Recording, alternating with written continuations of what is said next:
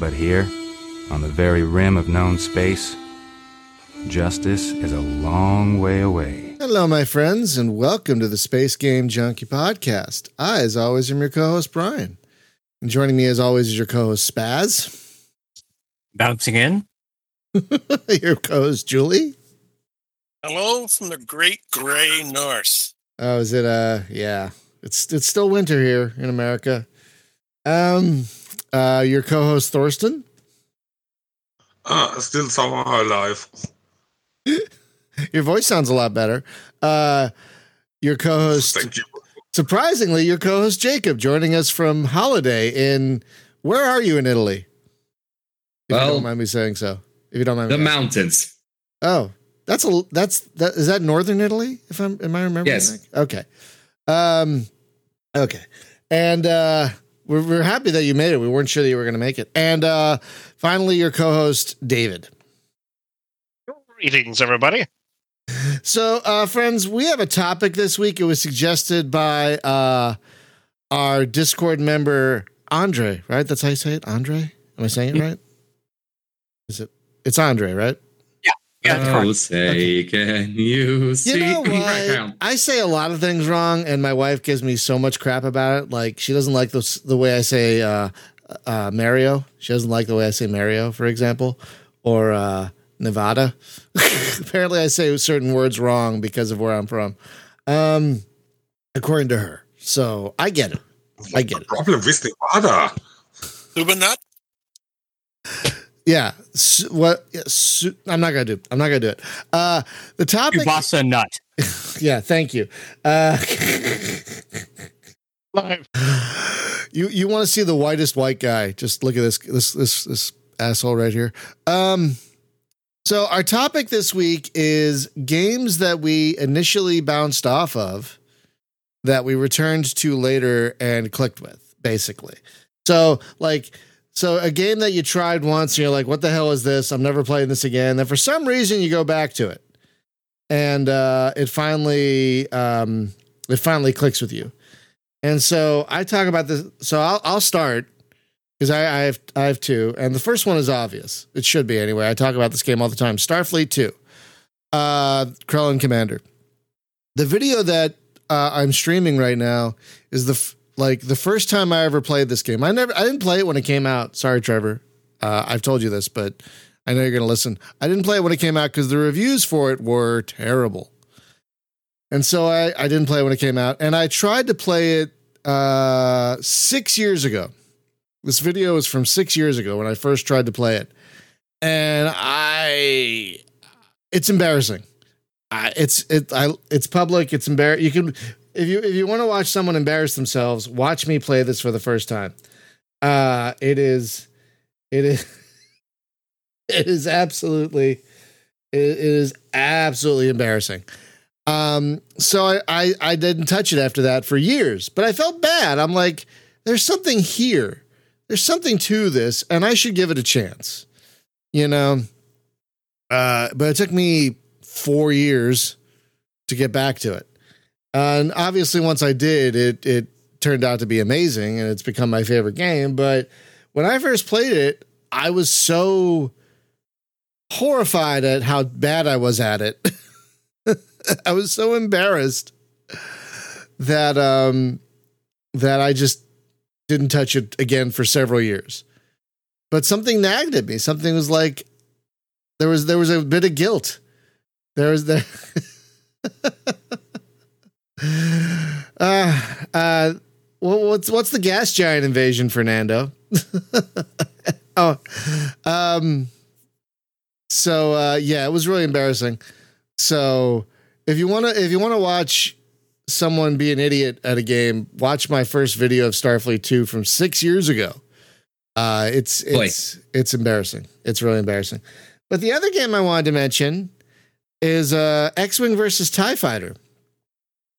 Um, when when the, when X-wing versus Tie Fighter originally came out in 1997, I was not a fan of multiplayer at all. I'm still mostly not, but I wasn't a fan of any multiplayer. I'd finished X-wing with all of its expansions. I'd finished Tie Fighter with all of its expansions. I love them, love them, love them, love them.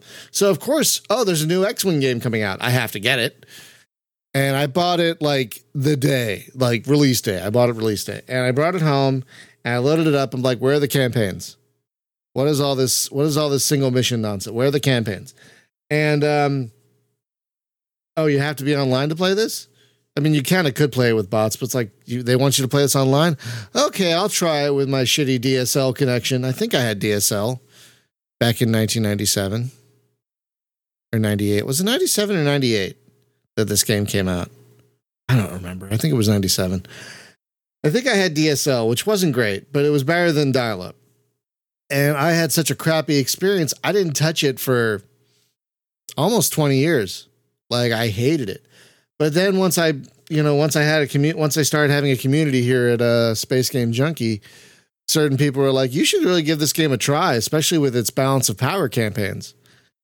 I was like, I don't know, but one, uh, it's it's actually turned out it's. I think it was ahead of its time, which is part of the problem. Like that game is amazing. X Wing versus Tie Fighter. The fact that you can play through both of its campaigns with eight player co op is astounding even today. Like what other there's only like a few other space fighter combat games that let you do that. And and and that's and and so it's it's rare. And I think still if you want a better if you want the best X-Wing and TIE fighter multiplayer experience, you play this. Not Squadrons. Fuck Squadrons. Excuse my language, but fuck that game. Fuck it in the air. Um Squadrons is shit. Uh, if you want the premier multiplayer Star Wars space fighter combat game, X Wing versus TIE Fighter is still the best pick, I think. But it took me not only getting over my own hatred of multiplayer, but finding the right people to play with. That really turned me around this game. And now I love it. Now I absolutely love it. At some point, I'll finish the balance of power campaigns. They're so hard, you guys. They're so hard. but someday I'll finish them. Um, but those are the uh, those are the two games that uh, I bounced off of initially, but through various reasons went back to and just fell in love with. So, uh, Spaz, you got one? I do not because I don't typically return to games that I've dropped. Okay, that's that's completely fair. That's good. That's completely fair. I mean, typically, if I if I bounce off a game, it's because of either major technical issues or because I recognize that it's not for me, and Mm, it takes a it takes a lot for me to actually bounce off a game. So, if I'm enjoying enough of it that I have to stop for a while and I return to it, that's fine. That's not bouncing off of it though, because I'm still enjoying the time that I'm spending with it. But I'm more patient for that sort of thing than uh, most people in our community, I would say. You have- considering so you have reservoirs of patience, whereas I have puddles. Uh, well, so- considering that, yeah, I'll I'll put in fifteen hundred hours into No Man's Sky. I'll put in four hundred hours into roguelikes. I do that, but that's me, and so that's why I say it takes a lot for me to bounce off a game. And if I do bounce off, I generally won't have enough reason to want to return to it. right. No, that makes sense. What else is that? That that make that makes sense. Yeah, you you seem to have more staying power with games than just about anybody I know. Like I don't know a lot of people who stick with games like you do. so that totally that answer totally makes sense. I will bounce between a lot of games, but bouncing But- off of them is a completely Yeah, but, but you stick with them until you finish, or you, you get dozens or hundreds of hours of them. You bounce between them, but you still stick with them for the long haul. oh yeah, absolutely. So that makes that makes completely that makes complete sense to me. That you don't have an answer. Uh totally fine. Oh, uh, okay. So, uh, Julie, you got one? I have two. One I just thought about as well, Okay. and uh, and then, and I think the second one qualifies, which I'll go first because I bounced off it, came back for six years, and then quit for a whole different set of reasons. But the first one is Eve Online.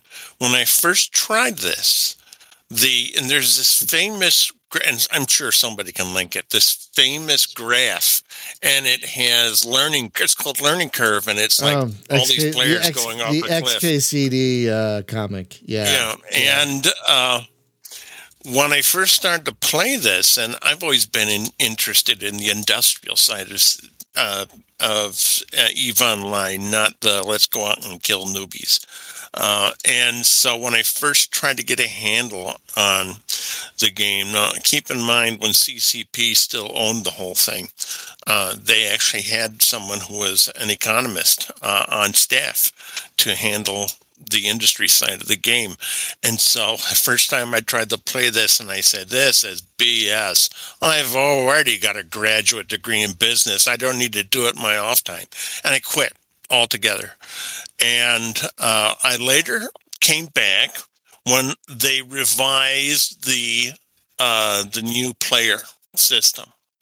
And I found that I enjoyed the mining part uh, a lot better.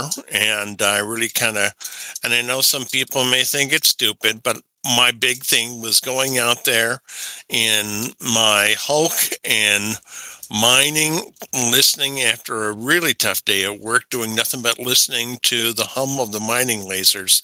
And uh, then Hulkageddon came, and everybody knows what happened with me, and that how I was uh, had this little Hitler thing with me as Hitler and YouTube for a while. Uh, oh, again, right. That yeah.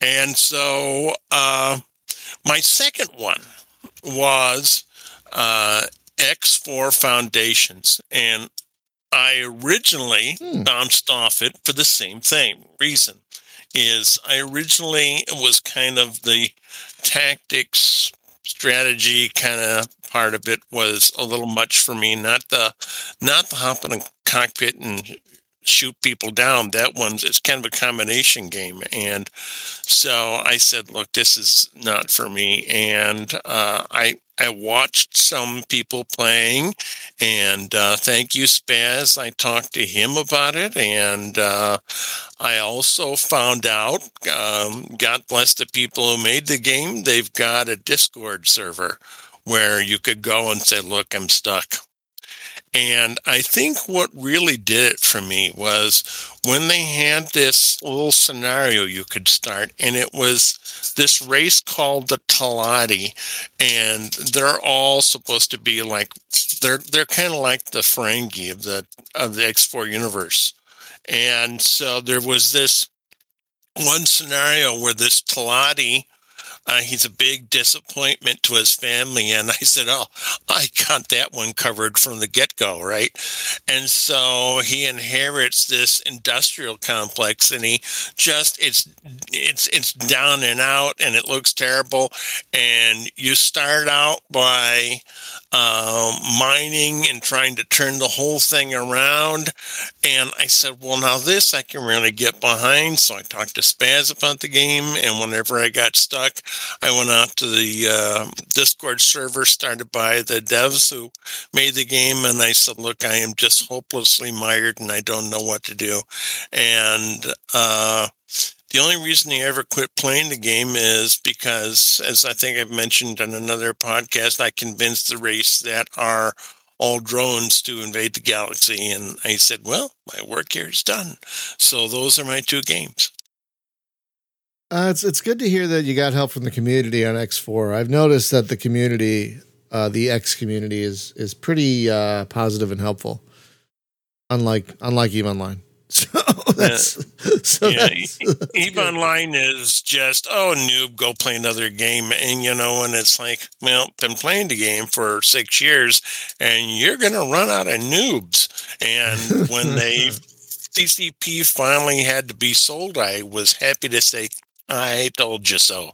And so, um, but I found that the X4 Foundations community, they were great. They had a Discord channel just for people who were lost, and uh, it was just fantastic. That's really nice. That's really good to hear. It's all it's always good when you hear that a game has a positive community because uh, so many don't. Um, all right, th- those are uh, those are excellent choices, actually. Okay, so uh, Thorsten, you got one?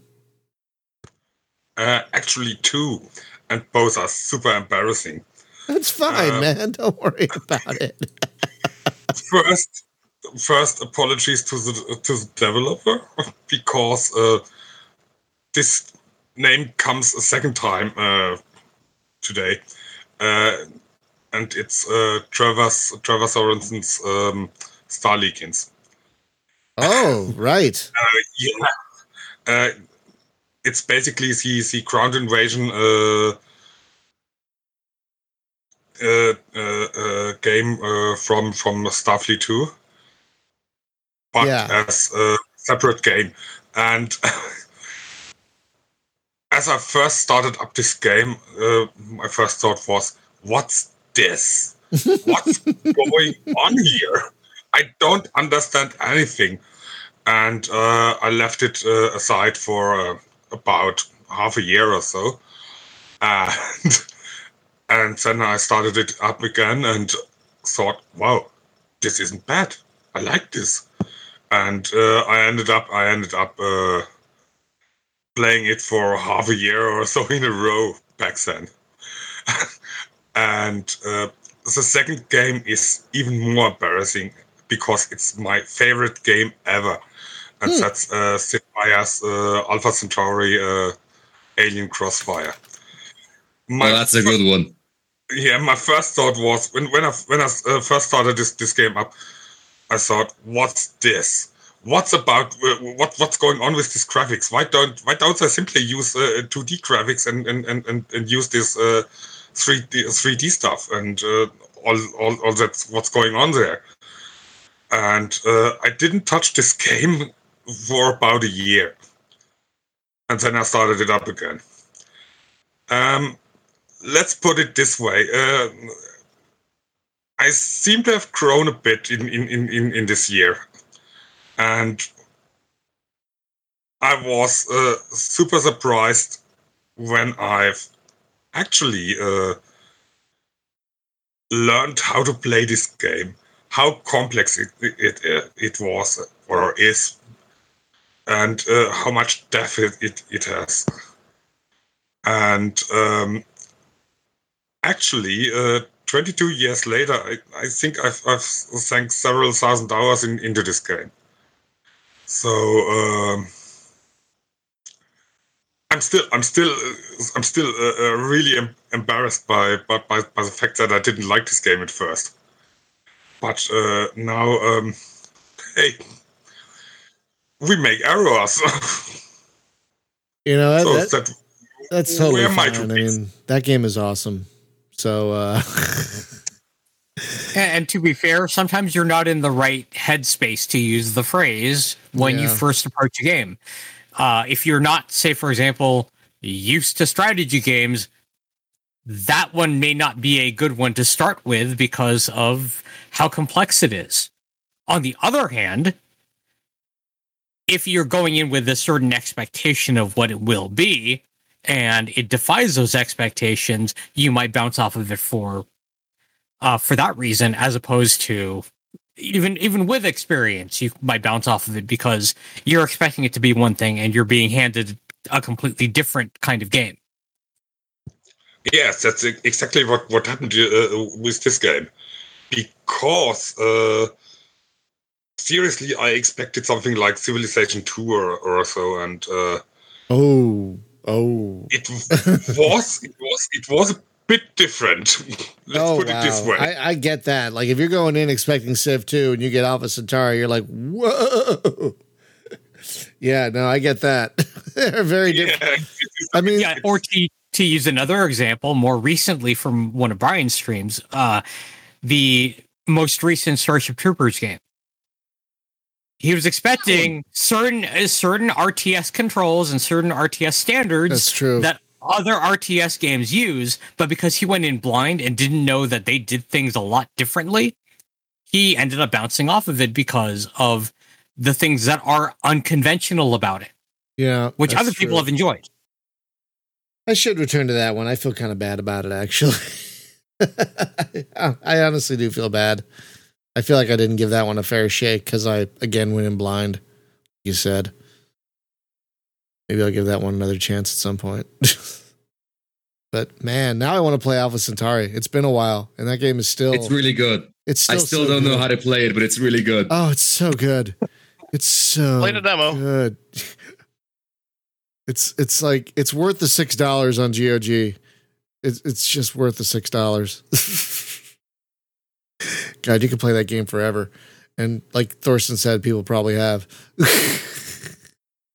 Man, that game, that's a great game. All right, Jacob, what do you got? So for games I dragged myself back to from a pit of not playing them, uh, the obvious one here is a game I keep mentioning recently because I played it recently a lot. That is Guild Wars 2, uh, which I um, well, which I came back to because it got a Steam release, and I dropped it because I don't know, it was ten years ago.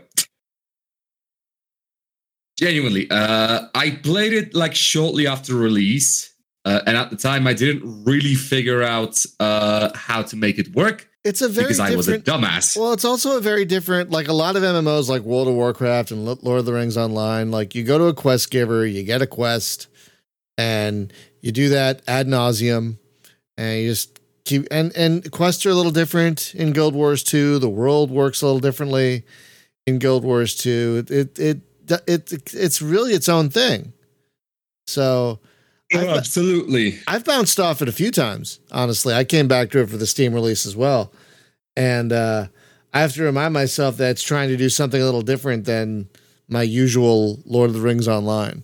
You know? so I get, I totally get that one. I totally get that one. Yeah, I don't really have much else to say about it because any reason I would have had for ditching it was long forgotten by, well, me. Uh, I think at the time I was just, yeah, I think I was just like stuck somewhere and didn't know how to pro- progress, or I didn't really figure out how the game worked. Uh, also, at the time I was, what was? All right, 13. Yeah, I'll do it. Uh, Oh wow, wow! I don't know if Yes, I could have. But I came back to it recently after the Steam release, and it is very much fun. I don't know. If I, uh, would have, I don't know if I would have enjoyed Guild Wars 2 when I was thirteen. Honestly. Couldn't tell you, I didn't. at the time I played, what the hell did I play at 13? A lot of weird things. Uh, don't remember what exactly. Right. Uh, And what's the other one you were you're about to say that before I interrupted? Well, I'm thinking because uh, I don't have any like that I can recall immediately. I think I have a few that I ditched, came back to, and ditched again. uh, because I do have a few games I play like once a year, a lot, and then uh, and then come back to them and then leave them again and so on. Uh, there was actually, all right, uh, there was the one game, uh, Shadow Empire. I believe you sh- we have a channel for it here, and uh, you should be familiar with it. It is the big, uh, like, not necessarily 4X. It is the big, um, Yeah. like grand strategy forexy thing from Slitherine that uh, is kind of m- like mashed together of civilization and uh, these grand and these big uh, line strategy games with hexes like pa- like uh, Panzer General or you know Eastern Front like old Yeah, old school it- war games and these sort of stuff. Yeah, it's like I, it's, thought it was fun. it's like a mix of civilization and Panzer General with an insanely detailed supply system. Correct, which is uh, which is exactly my kind of game, but it's also a lot of learning.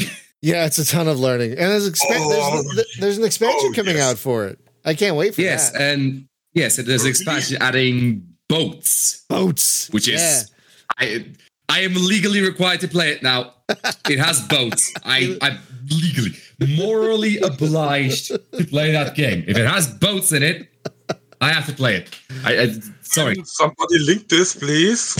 Hold on, let me get it. Um, I don't know if But there's are a, they nice boats? Why? Uh, because Shadow Empire is one. Uh, it comes There. very close to to uh, to um, um, um, um, uh, Alpha Centauri in in, in, in, in, in in a lot of in a lot It of is a very similar game It- now it that I does- think about it. it It's a very have- similar game. It does have a very similar vibe. You're absolutely correct. It does have They're a very both on like an similar alien vibe. planet, except Alpha Centauri is preset, while Shadow Empire has a very specifically a very extensive planet generation, which lets you screw yourself over completely in the in the uh in the creation menu because you end up on a planet you cannot survive on. True. Uh, but of course, yeah, it is far more in depth in the actual shooty phase of it because it was designed less like Civ, where you just throw units at a problem until the problem goes away, and more like an actual order of battle game with you know logistics and supply lines and unit templates and fun stuff. I Well, just fun linked- stuff for insane for insane people like me. uh, uh, Thorsten. I just linked. They have an announcement on what the Oceania DLC actually is, and uh, it looks super exciting. Why did I miss that? It's it's It, it, it has they haven't yeah, it's an really entire been, DLC that adds boats. they That's haven't boats. they haven't really been like huge about promoting it. Honestly, I don't know why, but like it's kind of been on the down low.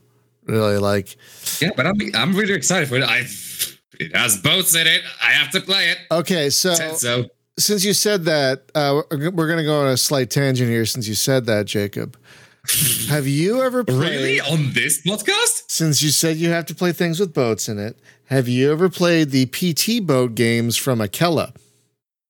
Uh, no, I have not. Ah, those, are like the I most. will need to look up those. Those are like the most obscure thing. Akella PT boats. PT It boats. looks. Knights of the Sea. Yes, there it is. Oh, I see. So it's like it's an it's an off-brand. Uh, it's an. I'm not going to say it's an off-brand for Silent Hunter, but the art style is very reminiscent, and uh, it is. It, it does exist in this country apparently. I could get it for like a fiver. Uh, Yep. Sure. it is. Uh, don't know why it's here. Don't know why it, it, it- don't know why it's all in stock. Is this okay? So it is from Akella, Yeah, but it yeah, it strongly resembles Silent Hunter. Yeah. It's, Visually it's and- very obscure. That's why I wanted to throw that one at you. I'm like, oh, you like boats, huh?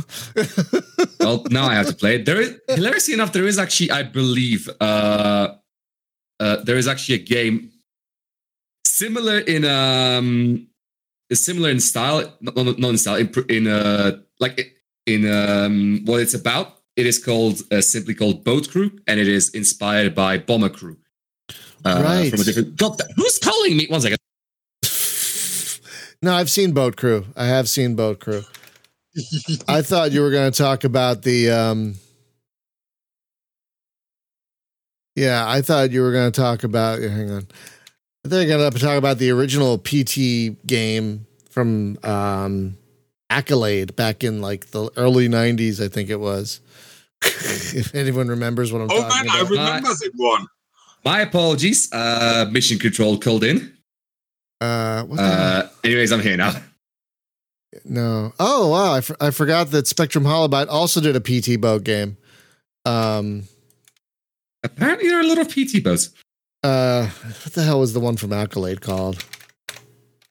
And I was just gonna, I was just gonna tangent into freaking, into freaking torpedo boats for the next thirty minutes. I'm fine with that. I oh, just, I just need to know if I should prepare myself. Oh my god, it's on Steam. Wait, what? It's called Gunboat. It came out in Well, bloody 19 link it then. it, it, it it's called Gunboat. It came out in 1990 and it's on Steam. oh my god. Ah, this, this is this this Vietnam Vietnam style uh, uh, uh, thingy. Uh, gun- yeah, thing. it's a, yeah, it's a Vietnam game. Uh, Yeah. well, it's yeah, But yeah, Uh, ri- Oh, yeah, that's the, the one I river was is the thinking of. highway. That's what I was thinking of. Yeah, a PT, uh, basically a patrol boat, PT boat, but it's yeah, it's Vietnam, not World War II. That, Yeah, that though it is the same, like premise. it, it is the same flavor of ship. Yeah, yeah, basically. A, I played that back in the day. It was fun. Gunboat. That was good It- stuff. It is you. Ha- it is you have a boat with an engine and six machine gun, six machine guns on it, and maybe enough armor to stop bullets on a good day. Uh, best of luck. yeah, that was good stuff for 1990. Apparently, Anyway. boats are still pretty popular. yeah. Anyway, enough of that tangent. uh, David, what do you got? Oh, Okay, so we're, uh, we're not going to talk about more boats. Yes, just making sure. Do you want to? I mean, we could. I mean, I, I love naval games. We could talk about boats all day. I love naval games. Can we just can we just do Oh a my we just do a podcast episode about boats at some point? Boat game junkie. I'll just I'll just launch boat game junkie. just go Sure. all, all boats all the time. Just anything naval. Sure. Just I would do it. I would totally do it. I love naval games. I love like I, I'd, love I'd be up for it. I An love a, entire podcast filled with navel gazing. Go fucking. Jesus Christ. Okay. Yeah, I had to go. And on that, no, we have to carry on. After we're not. Talk, it's not getting any better after this. We're carrying on. Ah. okay, okay, okay. Okay, okay. Uh, so my pick here. Well, to starters, uh, for starters, uh, what Spaz said here in the beginning, I think it kind of applies to me. If it doesn't click with me, I have a hard time going back to it. But I found one. But I found one of those uh, games that I Oh. actually bounced back to. okay. And holy crap, it's uh, it's not as old as yours. Uh, it's actually, uh, it's a, it is actually younger. So when I um, it's a uh, Deus Ex. Oh Um, shit. Deus Ex. Wow. yeah, actually, okay. it's uh, I kind want of to hear amazing. this. How? Oh, Why? Yes. This game So- was amazing from the start. I want to hear I this story. Wait, let him go. Let I him go. I want to hear this story. But you were talking about boats. Okay, okay, story time.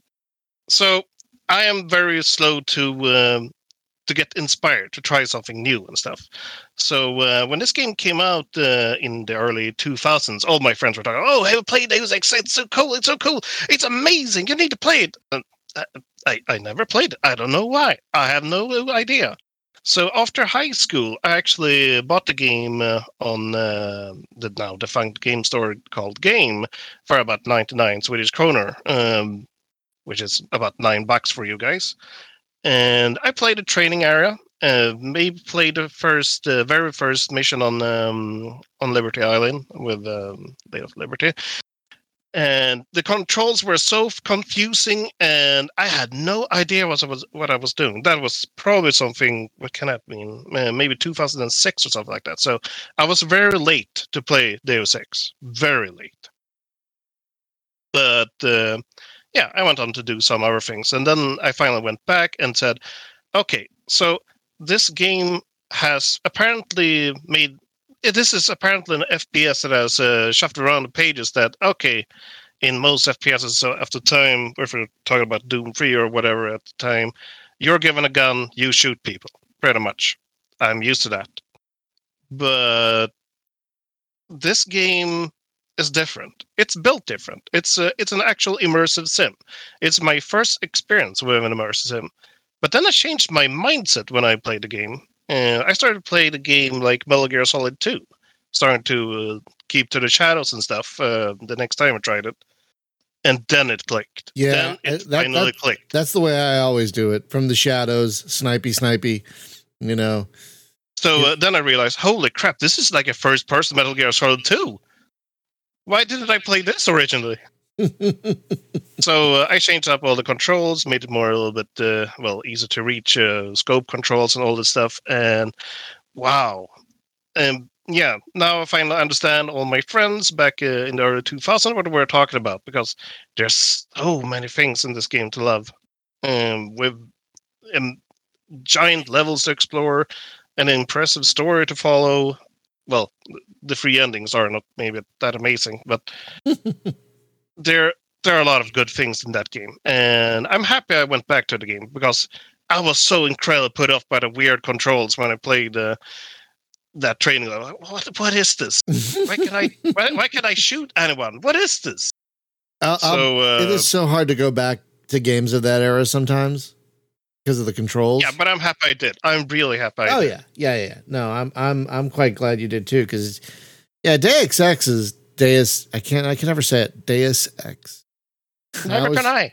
I always want to say Deus, Deus, Deus X. I want to kind of combine them into one word in my brain. I don't know why. And if I may go off on a tangent here after I play the game. Absolutely. Um, okay, tangent time from David. So um, years later, um, I don't know, uh, maybe it was about the time when I actually finished the game. Uh, the news came out that oh, there's going to be a Deus Ex sequel. It's going to be a prequel, Human Revolution. And I was like, oh man, I I did at, at that time uh, try very very shortly. Um, Invisible War at one at one's friend's place, and Ouch. it didn't click with me either. Yeah, so I was like, okay, I'm not looking forward to uh, Human Revolution at all. Uh, I'm no. So uh, about the time I Divine Cybermancy came out as well, I was like, yeah, look at this thing, look at this crazy thing. So uh, yeah, I was hyped to play I Divine Cybermancy, loved it, and then Human Revolution came out, and I sat there. Should I try this game? Maybe, maybe I'm wrong. Maybe I should give it a try, and I'm happy I did oh, really? because uh, Human Revolution Yeah. was pretty damn good. Oh, really? They they did their Oh, homework. man. Let's just say was, that. That was great. Yes. Really? So the many one thing I would have to through, so say many they did badly. The one thing they they did badly with Human Revolution is the tutorializing. Yes, absolutely. Yeah, I agree. Huh. So uh, yeah, I, I apparently bounced off of it. I have an hour in it, and I never went back to it for some reason. And I have it. I just never went So it back. has to a rough start, if anything. Oh, does it? From what I remember, it's it's been years. Yeah, the the tutorializing is really bad. Uh, they'll Oh. they'll put up a kind of a a video of how things go, and then you don't really see it again. So you don't actually do Oh. the thing. Yeah, so your onboarding is kind of difficult, but uh, if you stick with it, get past all of that, and then uh, give it a little bit of of tenacity uh, to push through that, Yeah. there is a great game there really? Absolutely. and a great story there. Yeah, there is. Oh, okay. I'm gonna I'm gonna And- reinstall this then. I'm gonna And I'm happy that go. they made that uh, director's cut, which um, which gave you one free battery that can recharge at all times. So I haven't tried that one um, actually. So Oh, that's- I that's really what I need to go have. back and try that. That's what I have is the director's cut. Yeah. I, I should go. I should go. Okay, I will go back and give that another shot because I I wanted to like it, but for some reason I bounced off of it. So there we go. Well, it is different. Uh, let's just say that. And if you wondered, no, I haven't played Mankind Divided. Um, I was wanted to. I never picked it up though. I'm I'm not quite sure why. Um, but I heard um, all but good things about it. Yeah, That I've- is bad things. yeah. I've not heard No. great things about Uh, mankind divided. about either. Deus Ex, uh, Mankind Mankind, Divided. Divided. Mankind Divided. oh yeah, that one is okay.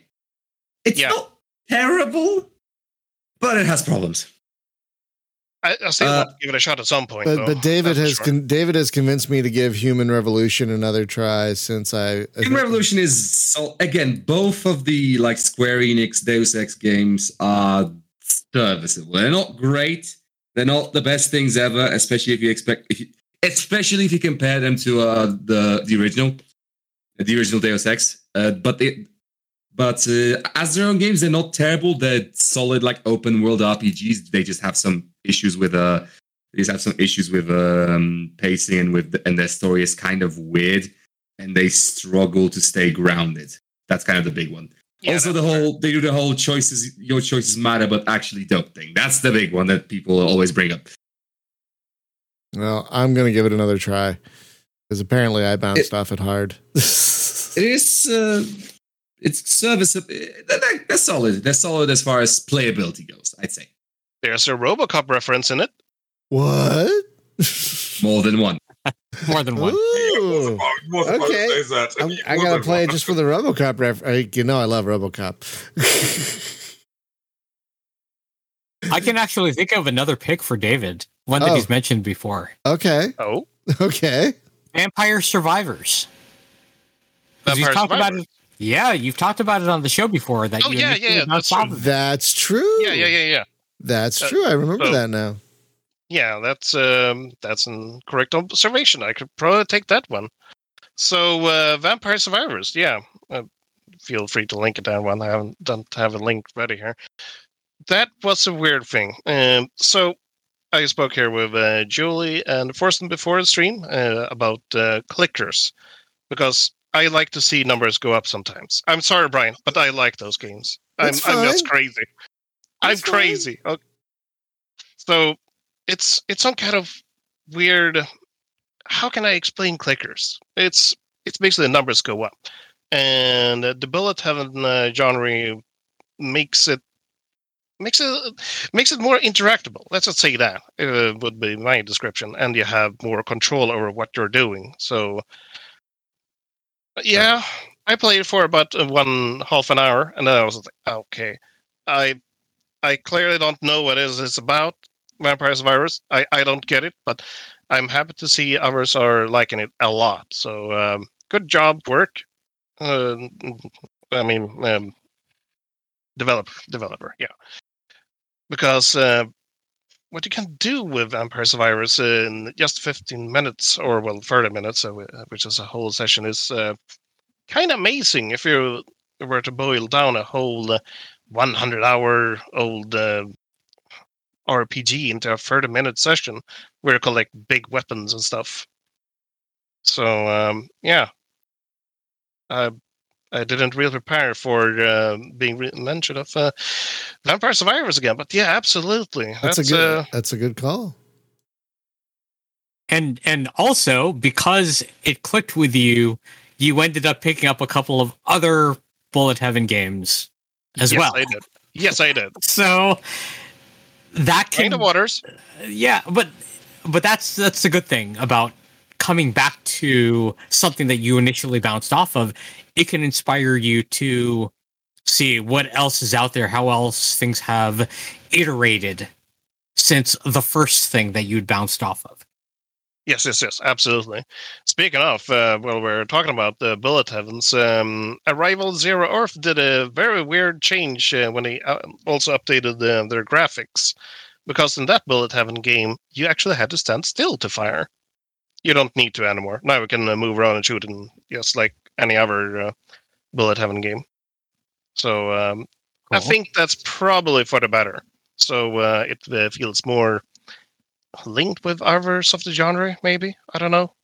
Perhaps there are some there are some runs in some of these uh, games where it's actually a really good idea to build yourself so that you don't move. Like Rogue Genesia, for example, which I've played a, several dozen hours of. There are challenges in which you gain benefits by not moving, like extra armor or more damage and then when you move you lose the benefit for several seconds so if Oh, you geez. build yourself so that you're not moving yeah you can actually build your your build around that idea So it basically becomes a, tur- a tower defense game. to an extent yes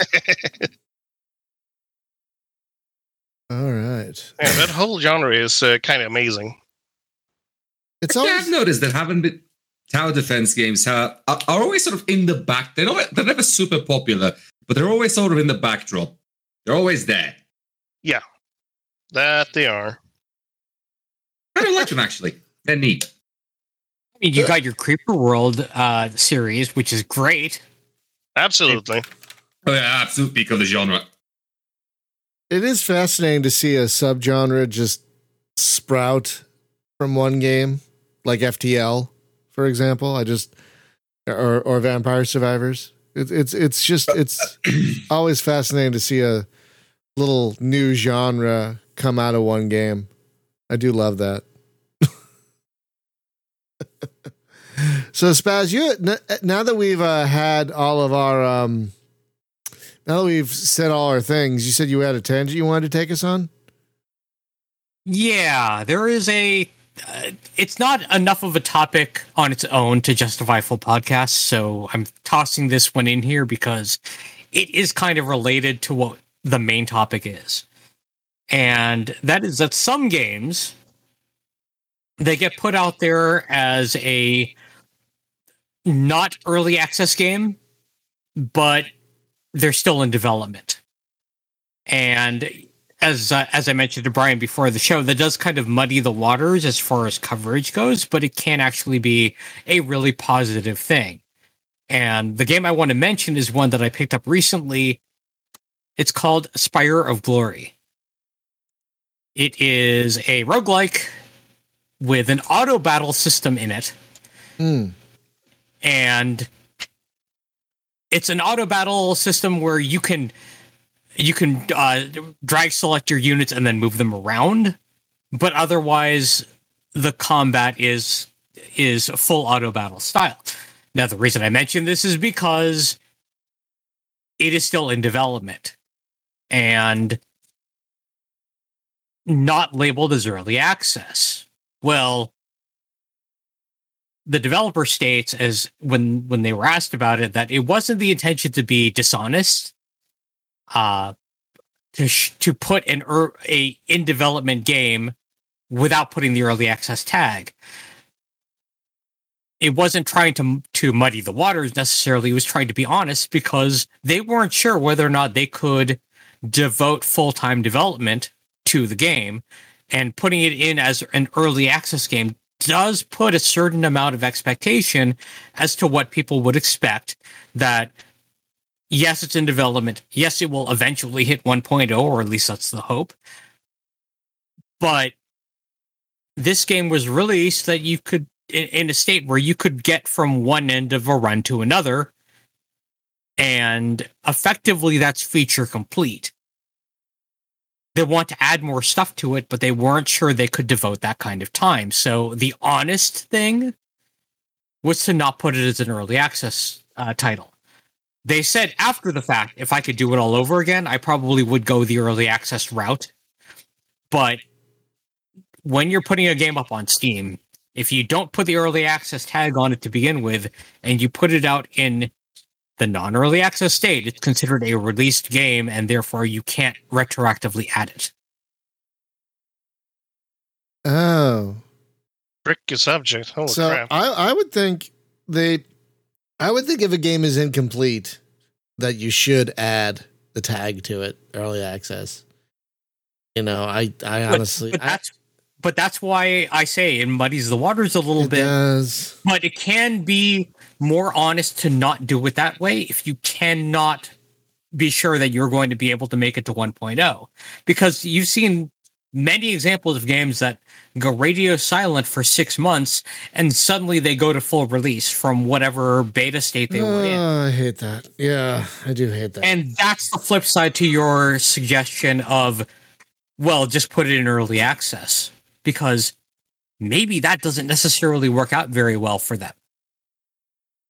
Yeah, but uh, th- those for those for people like that, their game was never really finished to begin with, so they never. I don't know if they ever should have even Right? started Right, but they- it.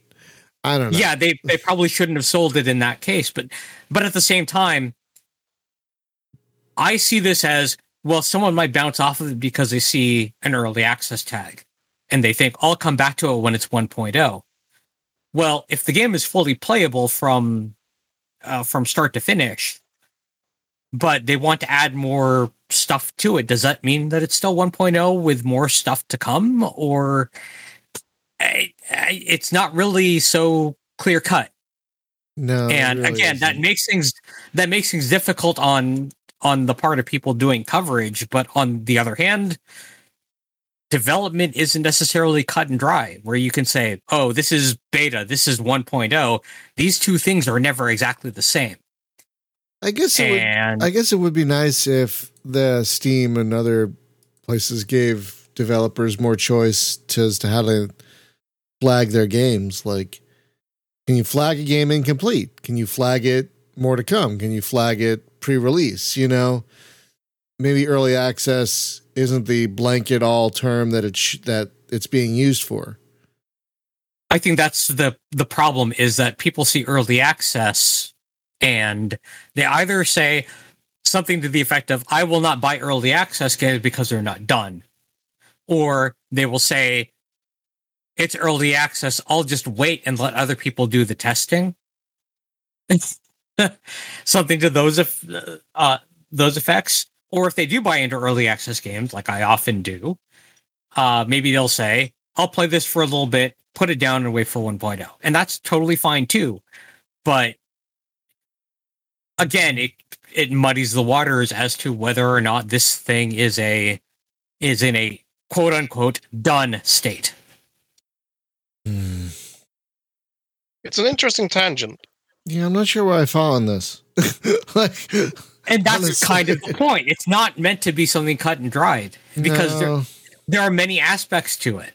And and there are many reasons why someone could see a game that's got the early access tag, plays a little bit, bounces off for whatever reasons.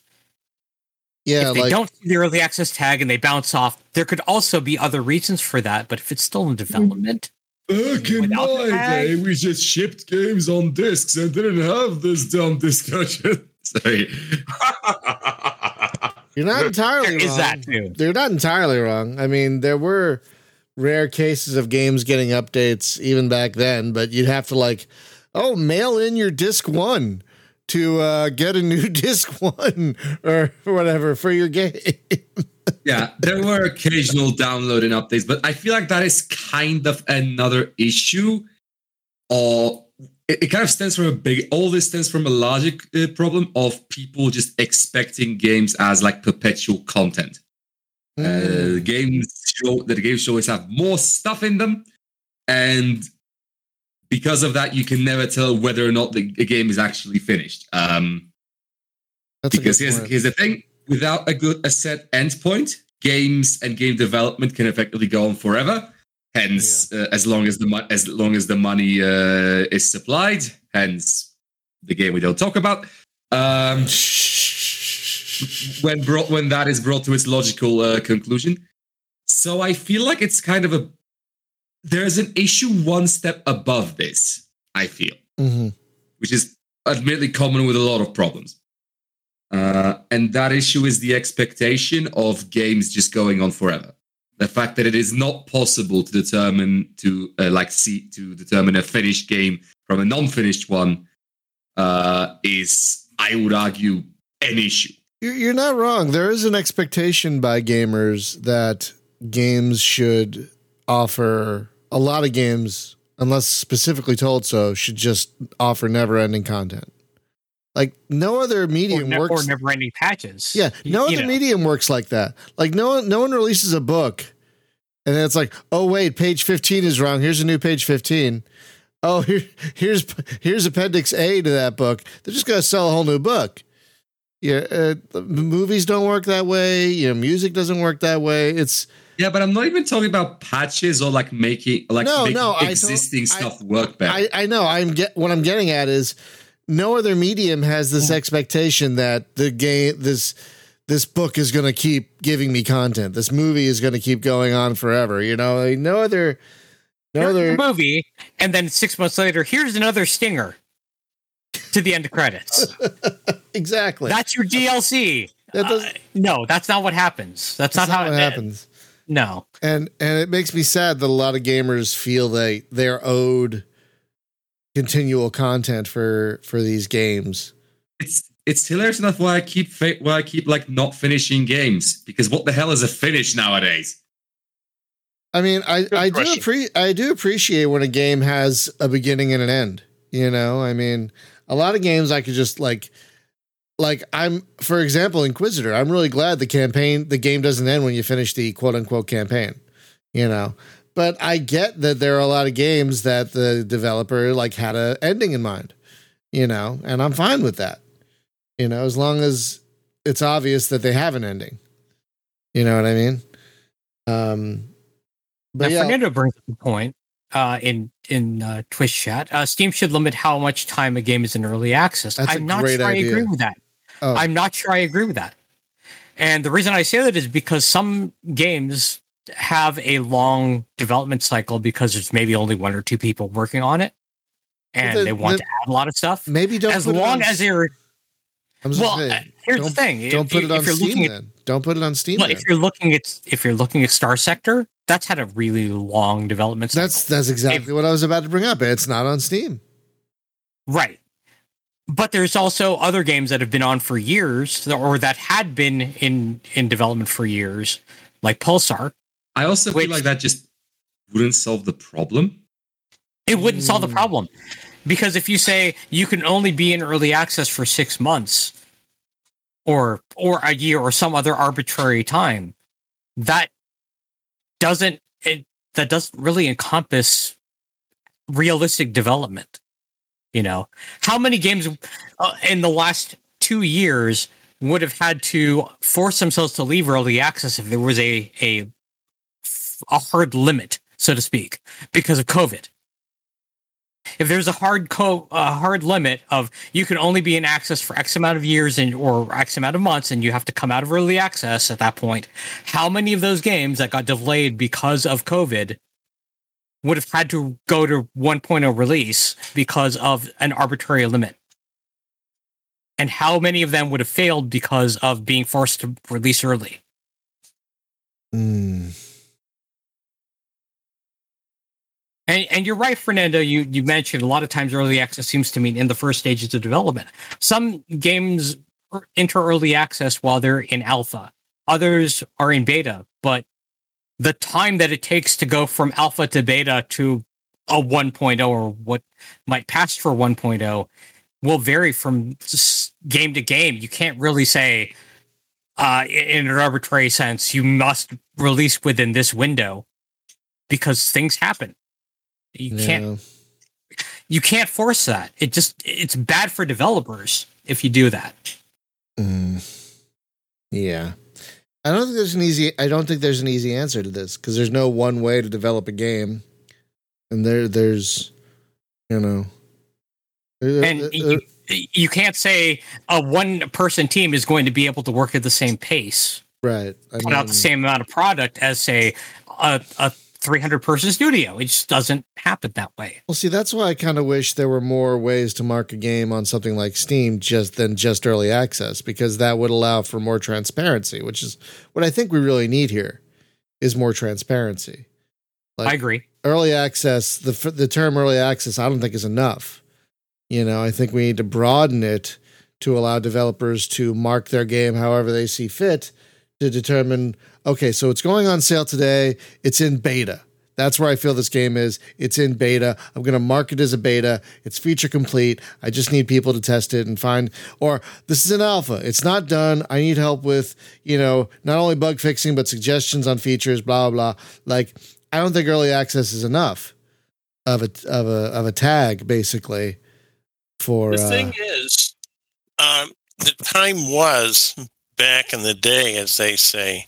which was a uh, which was a Tuesday back in yeah, the which day. was a Tuesday. Was a Tuesday. Uh, back in the day, when you said a game was in beta, it you, it was actually I was in the beta for Ultima Online. You actually went out there and you tested the game and you turned in uh, reports and said this is wrong, this is a glitch. They fixed it, but now beta is just something that's like marketing. It says, "Oh, you have access to the beta." If you oh, uh, that's a good and- point. That's a good and point. now to the point where Disney has some game out there that's going to be free to play this year that they were actually selling it, selling early access to it last year. And I thought one of these little plans you're selling here, early access, is like the price of a full game. And yet, if you just wait till like February this year, it's free. And so it's just er, a lot of times things like that have just become a marketing ploy. And that's sad. Absolutely. I've seen it too a whole lot.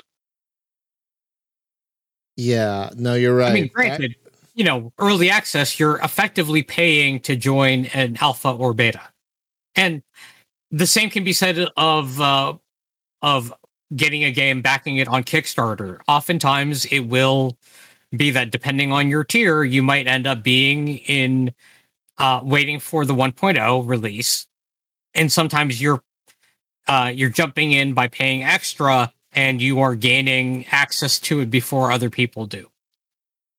And that's okay in my book, honestly, because you know why? It's your choice whether or not to pay on the higher tier to get earlier access than other people, and you're not getting a a completely finished product.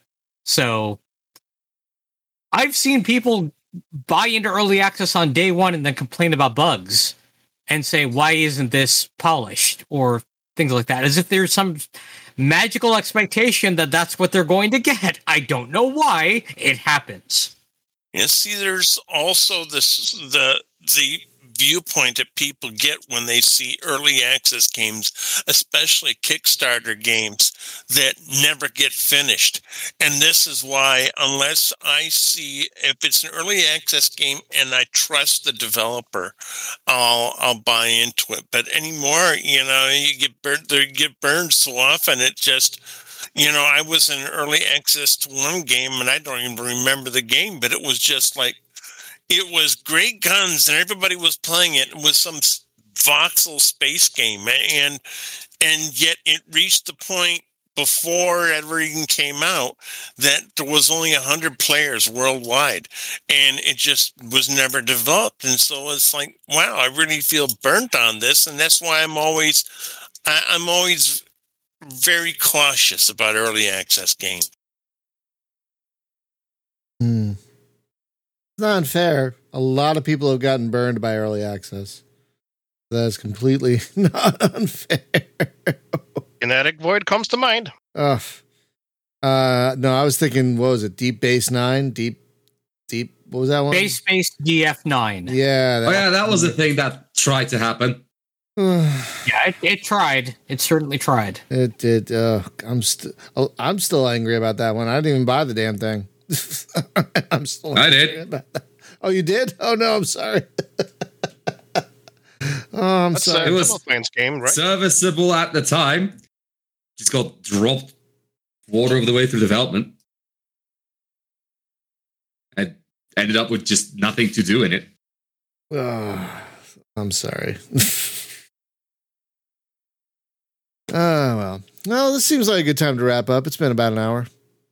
Yep. Um, so, folks, that's going to do it for uh, this week's podcast. Next week, we actually have a guest. We're uh, we're going to be welcoming back Ken Burnside of Ad Astra Games. Now, this isn't a video game we're talking about; it's a series of board games, highly detailed, very serious, uh, space fighter dogfight board games, which are above my head. So, Jacob, you're taking the lead on that one next week. By the way. Uh, absolutely. I was. Uh, I, I am willing to take credit for the idea, and by take credit, I mean take credit for mentioning the podcast in uh, in Ken's Discord and him going, "Can I? Uh, can I? Uh, can I go and uh, can I go and uh, talk there?" And I went, "Sure."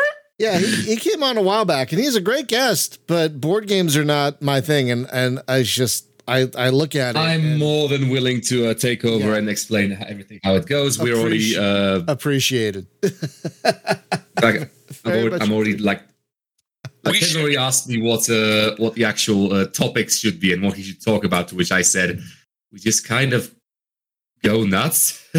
Well, also you. That's how topics tend to go. But sure, fair enough. I'll see if I, I, can come up with I- at least start off with I'll I'll I'll do a quote from uh, Galaxy Quest. Explain it as you would a child. That's how you got to start off.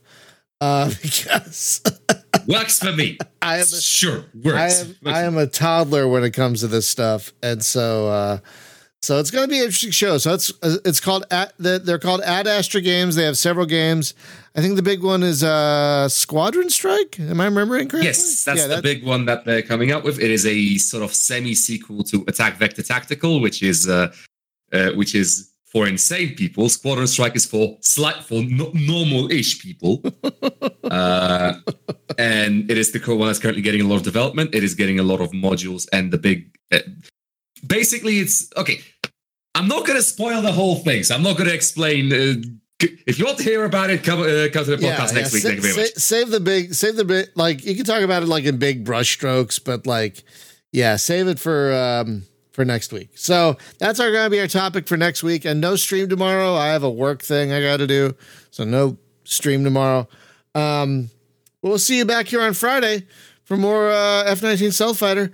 Have a great one, everyone. Uh, be safe, be well. Thank you, as always, to our patrons who help keep the lights on around here. And thank you, as always, to everyone who's gotten vaccinated. If you haven't gotten vaccinated, for the love of whatever deity you might believe in, please do so. Even if you don't believe in a deity, we live in a goddamn society. so please get vaccinated. Please, for the love of whatever. Uh, see you next time, y'all. Have a good one. Bye bye.